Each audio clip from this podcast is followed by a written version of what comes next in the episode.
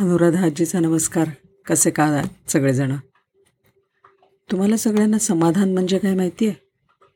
शांत असणं समाधानी असणं जे आहे त्याच्यात समाधान मानणं. फार अवघड आहे बरं समाधानी असणं. त्याचीच आपण यायचं एक मजेशीर गोष्ट बघूया. एक छोटंसं गाव होतं. सगळी वेगळ्या वेगळ्या प्रकारची माणसं वेगळ्या वेगळ्या स्तरातली. म्हणजे कोणी अति गरीब गरीब मध्यमवर्गीय उच्च मध्यमवर्गीय श्रीमंत असे सगळे लोक राहत होते. त्या गावामध्ये एक दिवस आकाशवाणी झाली की तुमच्या गावावर भगवंताची कृपा झाली आहे आणि तुम्हाला सुखात राहण्यासाठी तुम्हाला त्याने जे हवं ते देण्याचं ठरवलं आहे त्यामुळे तुम्हाला ज्या ज्या वस्तू पाहिजे त्या एका कागदावर लिहा एका कापडामध्ये बांधा आणि मध्यरात्री बारा वाजता बाहेर ते ग वेशीवरती जे वडाचं झाड आहे ना तिकडे ठेवा. तुम्हाला जे पाहिजे ते मिळेल. माणसांना वाटलं काहीतरी कोणीतरी गंमत करते. हसण्यावर नेलं. दोन तासांनी पुन्हा तीच आकाशवाणी झाली.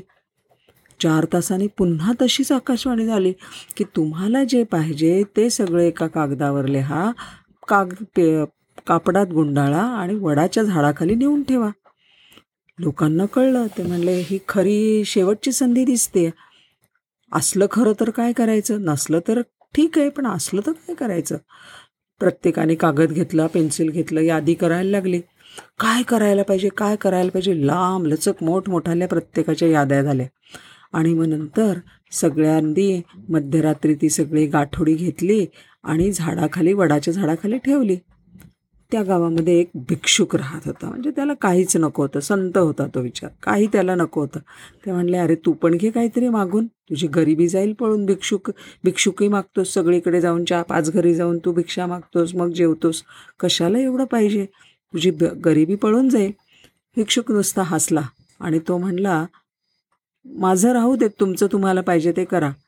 आणि सगळेजण गेले झोपायला. आणि दुसऱ्या दिवशी सकाळी उठून बघतात तर काय? त्यांनी जे जे मागितलं होतं ते ते सगळं हजर होतं. म्हणजे घर घरातलं सामान वेगळ्या वेगळ्या प्रकारच्या गाड्या कार दागदागिने सगळं जे पाहिजे ते पाहिजे होतं. सगळं तसं मिळालं होतं प्रत्येकाला. पण हा आनंद होता की नाही तो फक्त दहाच मिनटं टिकला. प्रत्येकाने बाहेर आलं आणि बघितलं शेजाऱ्याला काय मिळाले बघितलं तर काय? शेजाऱ्याचं घर पाच मजली झालं होतं. त्याच्या दारामध्ये नवीन चार कार्या उभ्या होत्या. आणि समोर समोरचं छोटंसं घर जाऊन त्या ठिकाणी एक मोठा बंगला तयार झाला होता. त्याच्यात थुई थुई नाचणारं कारंचं होतं. अरे मी का नाही याच्यासारखं मोठं घर मागितलं? आणि शिवाय मोठी बाग पण का नाही मागितली?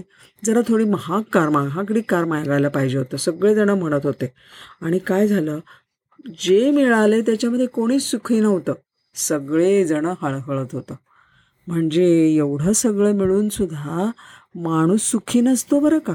बाहेरनं कितीही गोष्टी मिळाल्या ना तरी संतोष ही कशी मनाची स्थिती आहे. मनाने आपल्याला आनंद वाटायला पाहिजे संतोष वाचा वाटायला पाहिजे समाधान वाटायला पाहिजे. आणि हे बाहेरच्या वस्तूंनी नाही मिळू शकत.